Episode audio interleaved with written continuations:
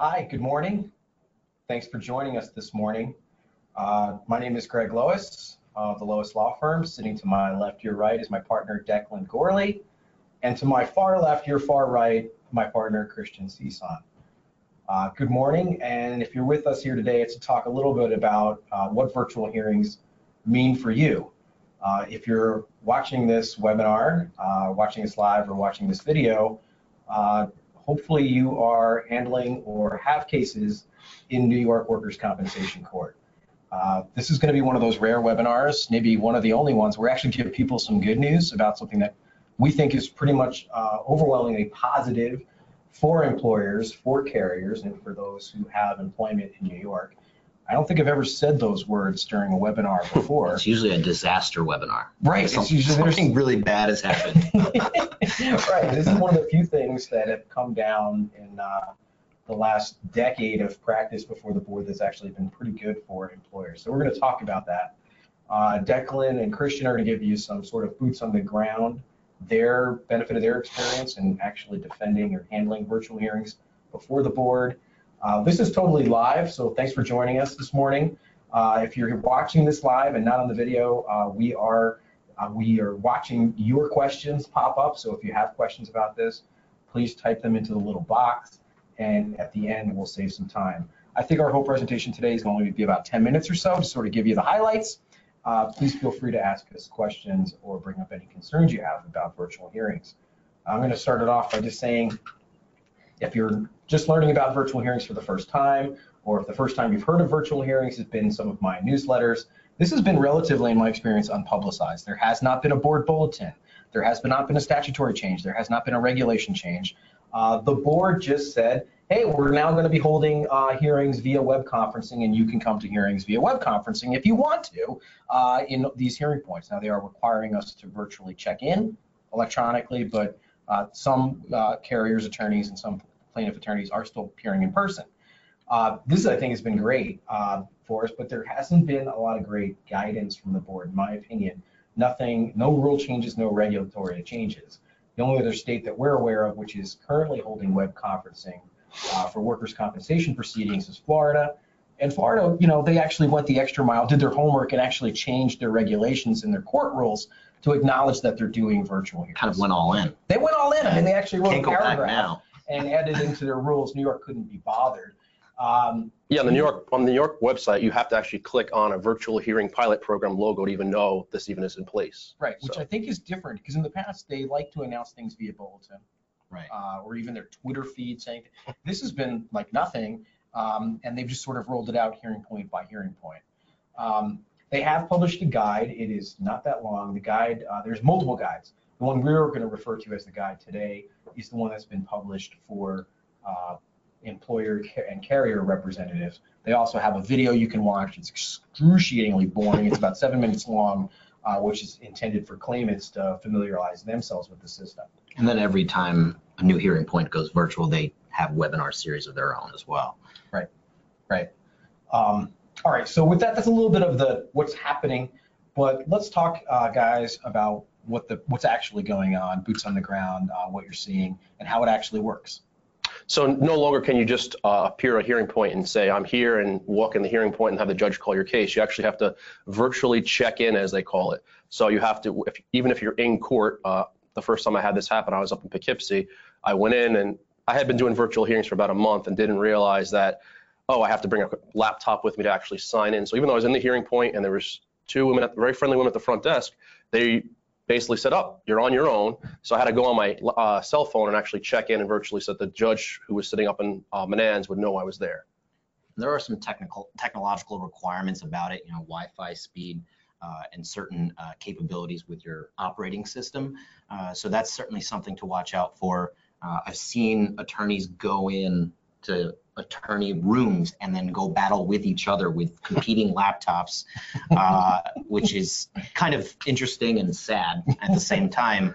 Um, But the virtual check-in is certainly something that they're going to push just to, I guess, lessen the load of the customer service representatives at the hearing point itself. And then the primary change I see is as far as when you go to a hearing point, you usually be able to talk to your adversary before a hearing. That's kind of been done away with. In the past two weeks, I've noticed that now when you check in, when someone signed in, it gives their phone number, which is a great idea because before it was like you, you knew who was on there, but the chance of getting in touch with them was, was non-existent. Now you have a cell phone there, you can call them and maybe they'll answer and talk to you. So um, the whole idea of talking to people off calendar and having an idea what, what's going to happen before you go in there is uh, been removed, I think, so far. Obviously, going to lead to That's kind of a more point, litigation. I think it actually em- emphasizes the, the value of doing something in between hearings, right? Or before you get there. I think a lot of people say, okay, well, we're having a hearing, go, go do this at a hearing, or we have that mindset of we're going to do a certain uh, particular act at a hearing with the adversary there. And a lot of adversaries really don't do anything in between. So I think uh, it certainly emphasizes the between hearing uh, contact that you can have. Right, and that's new. When they first rolled out the system, they weren't publishing your adversary's phone number. No, that's only been the last, I think, two weeks I noticed it for the first time. So Right. this has been going on, what, seven months now? Right, right. Um, all right, and so now let's say you've checked into your virtual hearing. You're the advocate for the carrier, the employer. What happens next? And and it, I think it's important also to mention that it's not just because you've checked in doesn't mean that's when your hearing starts. Right. So it'll tell you your time, and then there's a little button. You could sit there for half an hour before the judge will actually call your case. It's kind of the same as being in a, in a hearing room at the hearing point, where you're kind of at the judge's discretion to when he's going to call the case. But um, you could sit there, and on the screen, a green button will pop up that says your hearing is beginning in 20 seconds, and then within 20 seconds, uh, you have to click a button to log in, and then you can dial into the conference. So it's pretty. The screen steps, want the prompts once you are your hearing's beginning are pretty quick and self-explanatory for the most part. I think the time aspect is certainly interesting too, because they do give that caveat of saying if you're not around to actually go into the hearing, even after you've checked in, and 15 minutes has passed from the start time, then they could actually call the case without you. so, uh, you know, think about the, the, the mill attorneys who have 20 files in the same hearing point. Virtual is probably not a good thing for them in terms of one person for 20 files, right? You need more specialized handling where each attorney can know where they are at all times. Right, and also what we've seen is you're not allowed to check into two different hearing points in the same time, or even in the same part of the day. So there's a morning calendar, there's an afternoon calendar, and you can check into one hearing point for the morning. You got to wait until the afternoon, then you can check into the after to the hearing part for the afternoon. But there's no I'm checked into uh, and I'm checked into Syracuse. Right, or at the very, Sometime. at the very least, the judges don't know, because the way it's been explained to us during one of the uh, training sessions was, if you're checked in Menands, but you're also checked in in Hudson, the judge won't know that you're waiting in, in both places, whereas if you're in Menands for three hearings, the judge will see, oh, Declan's got a hearing in part six, he's got a hearing in part nine, and then there's some leeway with how they're gonna call your cases. Right, so it's still seeming to us that there could be conflicts for an attorney, particularly on the defense side, where you might have cases in two different hearing points, same time, you can't be checked into both of them, as far as we are seeing on our side of the system. That's, yeah, that's, that's fair. I think it, the safe thing is to make sure that you're not trying to be in multiple hearings. It can be achieved, I think. You know, if you get a case called on time at 9 a.m. and you have one at 11, then you could probably get by without having a, a conflict. But, you know, if cases get backed up or if they have to be recalled, you run into a problem that you really can't fix by not being there, right? You know, somebody say, hey, judge, I'm going to be in part three for, for 20 minutes, just hold on here. Whereas if judges don't know what's going on, as Declan pointed out, we run in, you could run into that problem. And I think it's a good idea, because, I mean, we see in court, especially claimants firms that might have a full calendar of 20, 30 cases in the morning, if you had hearings all over the state, I could just imagine how many cases they would have, and nothing would get done. Mm-hmm. Mm-hmm. All right, uh, let's talk a little bit about the technology, the underlying technology. It's basically WebEx, right? Um, similar or the same system that was rolled out in Ohio years and years ago and then rolled back. Um, I was not able to find information about what system Florida is using, but as far as we know, there's no other system that's built on WebEx that's doing virtual hearings at this scale uh, like New York is. Generally speaking, and I mean, we did a lot here at the firm to upgrade our infrastructure, make sure we were ready for this. But generally speaking, I am not hearing from our trial attorneys problems, meaning computer glitches, technical difficulties. It's pretty much working. Is that fair? I think that's a way to pump your tech nerd up, right? Like you're Yeah. so happy. A little bit, you know. uh, you were there from the forefront. and Yes, that's but I mean, what, what I mean is their side too. I mean, right? I mean, are you? I would agree. The- problems or- The only, the main errors that I've seen in, in my hearings has been judge error, or judge's error or human error. Someone can't sign in properly, or in one case, the judge had an issue in the- with lighting in his room. He went to another room, then he called the hearing, and of course, the room is set up for virtual hearings. I'm not going to be there because you're moved You're three doors down the room. Yeah. Right, yeah. Uh, so human error aside, we've generally been seeing the things go off. Uh, there was some problems right at the very beginning with how do we get the recording? Right. And that's a big difference. So in the past, we've always had a court reporter in the hearing point with us.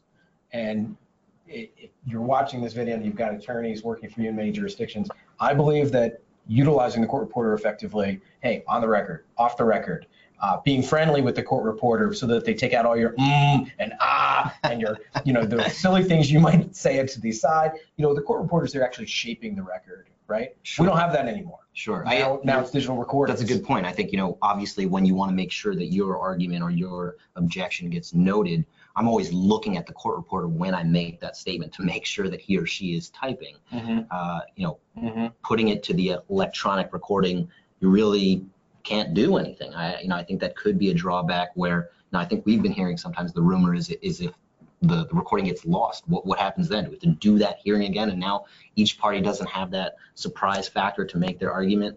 It's, it's interesting as to how those are going to be preserved. Yeah, I think because the board's been kind of silent as to how this, I mean, it's the fact that they're opening up every hearing point with virtual hearings tells me it's going well, but there has been some, as Christian said, rumors, um, lots of rumor mongering going around about how, uh, did you hear about this situation? Um, where the recording wasn't, because there's no longer a court reporter. It's now all, uh, DAR, digital audio recording. So apparently what happens when you sign in is the recording starts taking place and it records all parties in the room. And if there's only, even if it's just yourself, a judge, a claimant, and their attorney, that's still four possible people. If there's multiple carriers on, there may be 10 people in the room.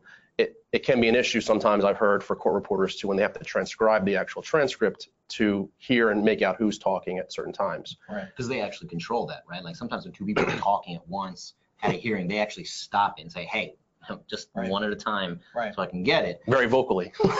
Right. Right, right. But the DAR system has been in place before virtual hearings, so I, I'm not I'm not too worried about the board's ability to preserve that. I would have imagined that they would have controlled that aspect before implementing the virtual hearings.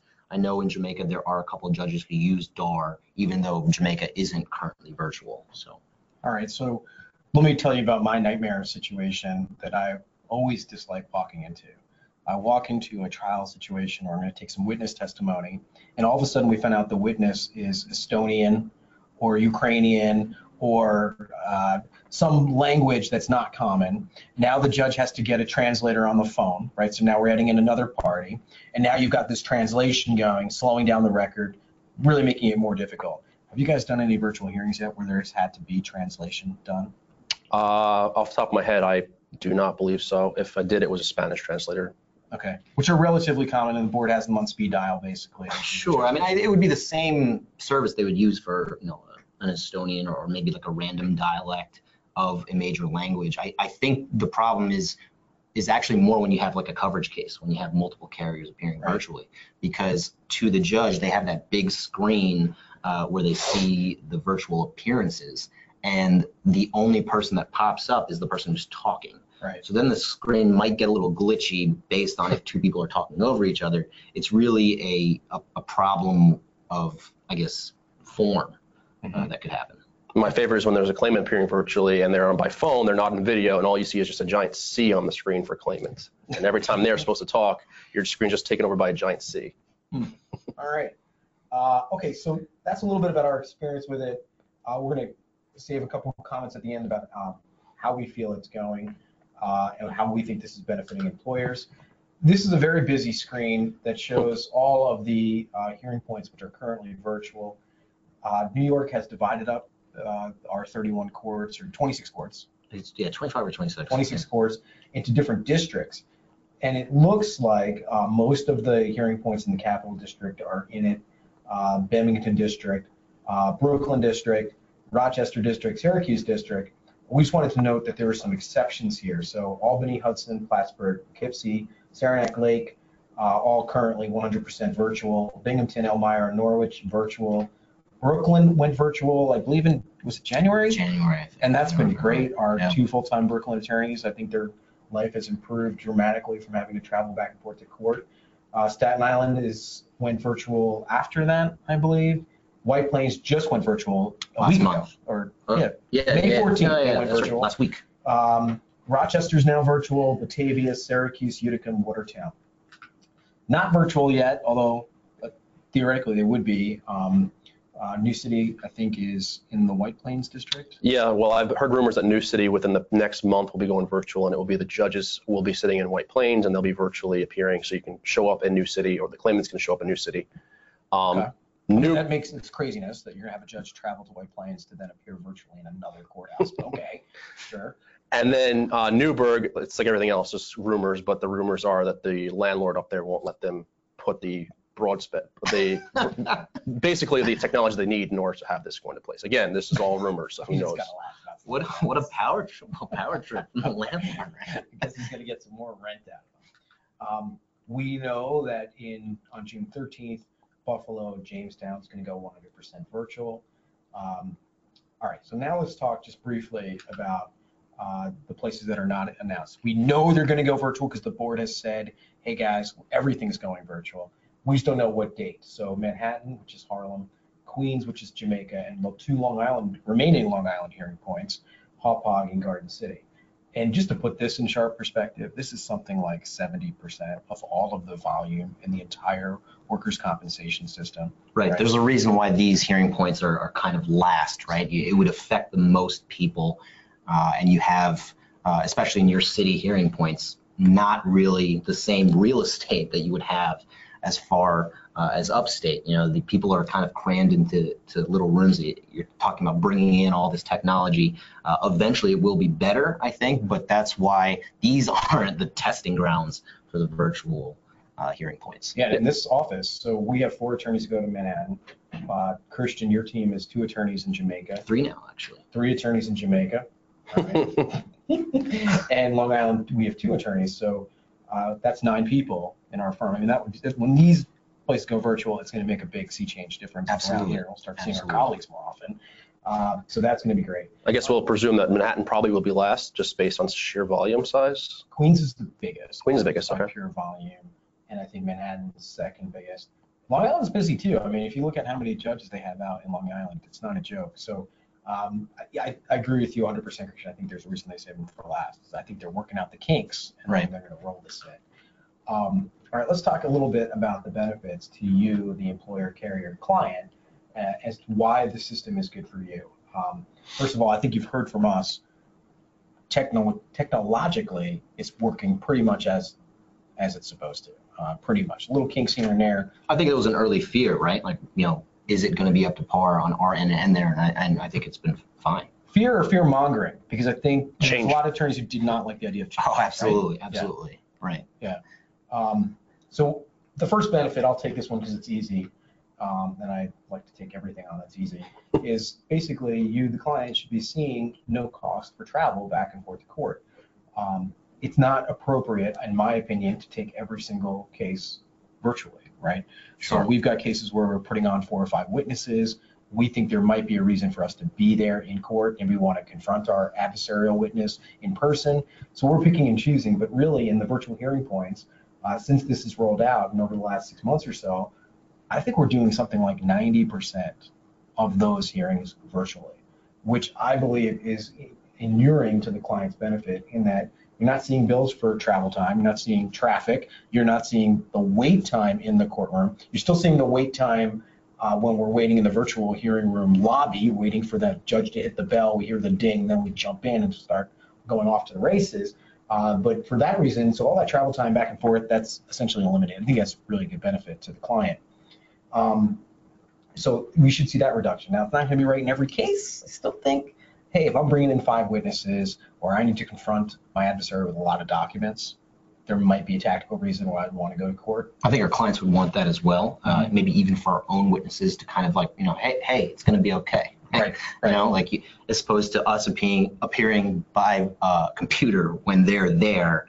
It's that that construct is uh, a little problematic for us. But then the documents issue brings up the next one where it could, if you don't bring, if you want to present documents as a surprise factor and show it to someone for the first time, that's kind of been eliminated by this because uh, under the new guidelines, which again, no regulations, nothing published, but under the guidelines on the board website, five days before a hearing, all documentation is supposed to be in the board file. So um, you really are eliminating that surprise factor. And this, the primary advantage for us is whenever we go to a hearing and claimants who haven't had medical evidence, we request a hearing to, to suspend benefits or reduce benefits.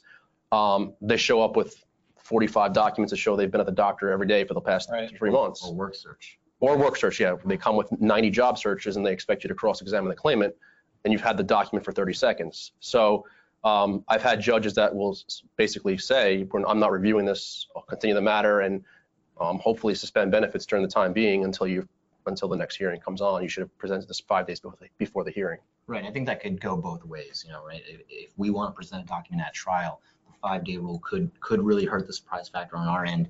Uh, but the more, uh, the more attachment, uh, cases that are up there, that really hurts the claimant side. Up-to-date medical evidence, right? You're not bringing in your, your little document that says 100 on it, uh, on the day of the hearing. That's probably not going to fly as much as it does today. Right, and getting incredibly tactical about that. We had a case in Brooklyn where we said, you know what? We're not going to appear in person because we're then going to rely on the fact that they have not submitted their document five days before the proceeding on purpose to then say tactically, we can't proceed on this date or we've got to get this case pushed because we needed the continuance. So using it tactically. And the great part about that is you can wait really until the fifth or fourth day before the proceeding. That document hasn't been submitted to E-case or been submitted to all parties. Awesome. Now you know you might have a tactical advantage to not appearing at that proceeding. So again, these aren't published rules. I wish they were because I like it when there's nice hard rules that we can start to play with. Uh, but uh, you know, just an interesting thought. Well, doesn't mean that there's ne- never going to be rules, right? So, I mean, Right. it still might, it still might happen down the line. Um, right, and to that end, so what Florida did was they made sort of a basic rule that just says the judges can do anything they would do in a regular proceeding. They just have to do it online. Um, it's going to be interesting to see if New York actually does do anything, make any changes on the current regulatory agenda for this year. There's nothing proposed. So we all, and we also know, by the way, that no, nothing gets passed until April, right, when the budget is Right, coming to. right. So we might be that far away from finding out what the actual rules are. In the meantime, uh, it's, it's just interesting to watch this develop and, and build out. All right, the last benefit, I think it's a great benefit, uh, and I think there's maybe, maybe a couple sides to this, is the employer and carrier participation in the proceedings. That's going to be very interesting, right? Uh, you know, other participants is, I think, the category that are allowed to enter into the hearing.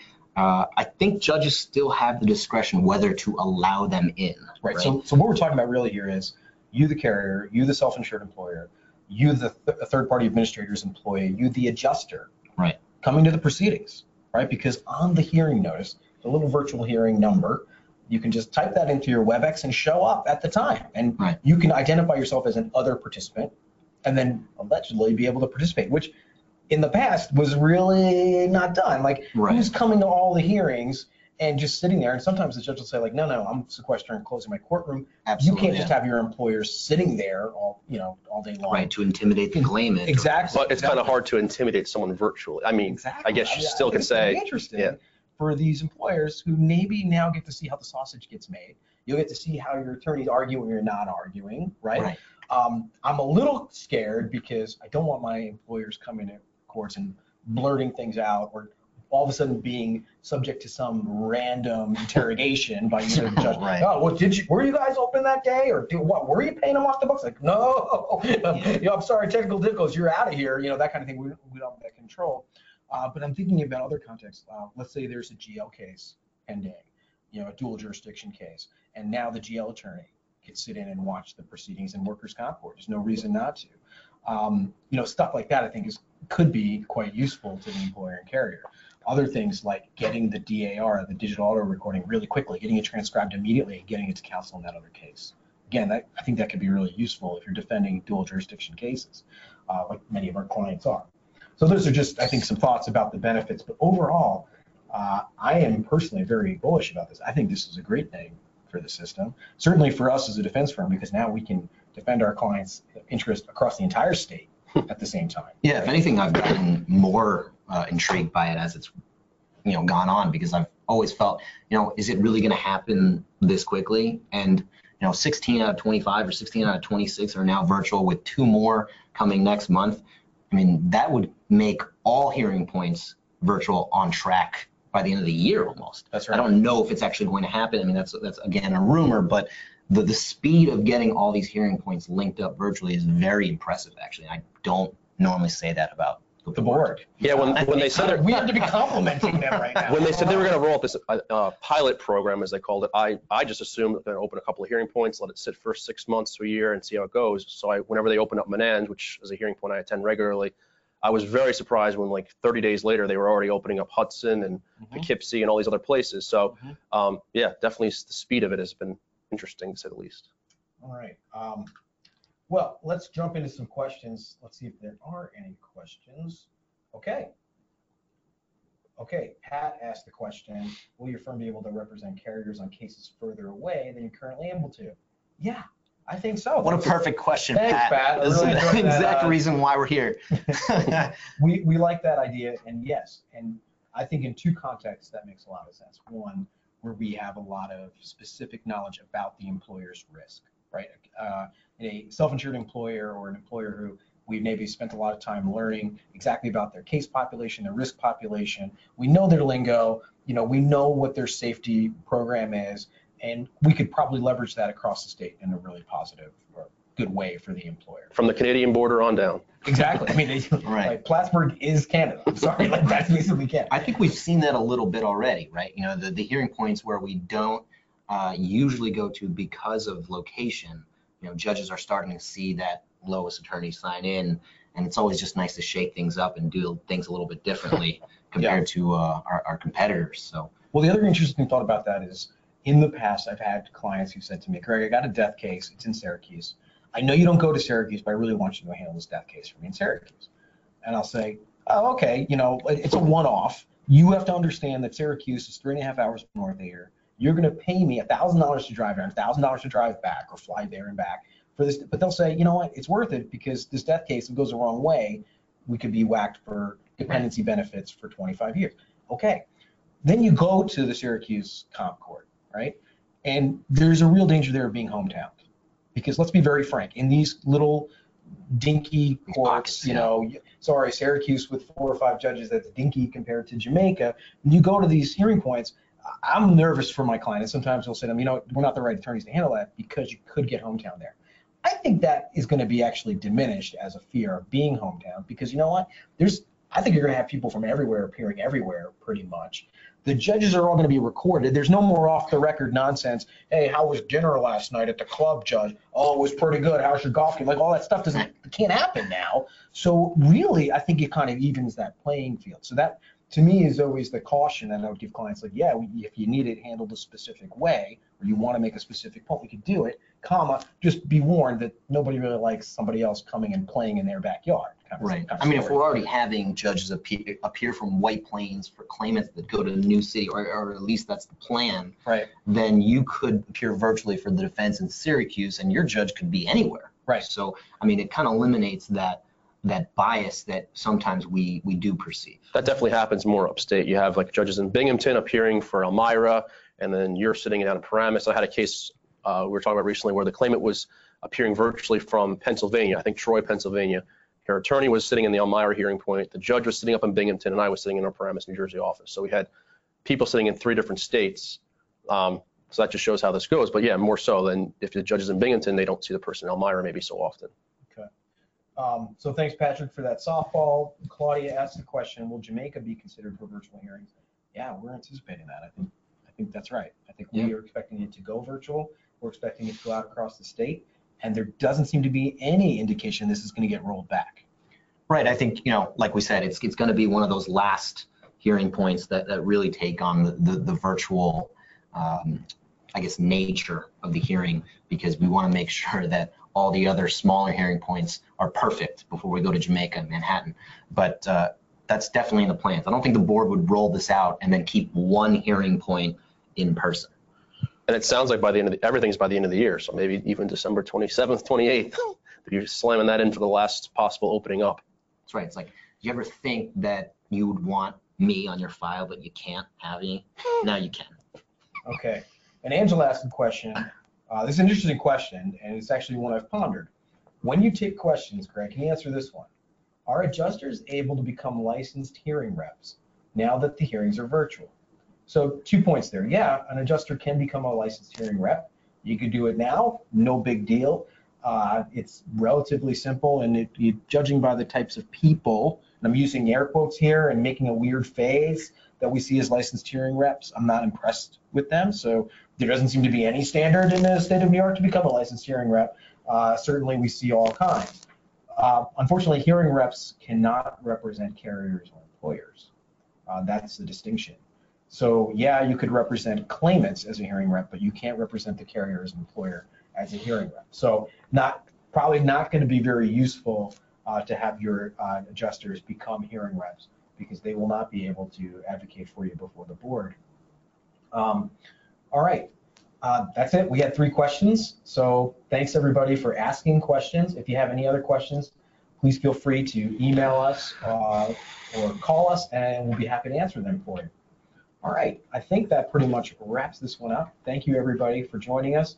Again, if you have any questions about virtual hearings or having us handle one of your cases virtually, we're very happy to do it. We think this is a great opportunity for us uh, to handle those cases across the state of New York. Thanks for joining us. Have a great week. Bye, everybody.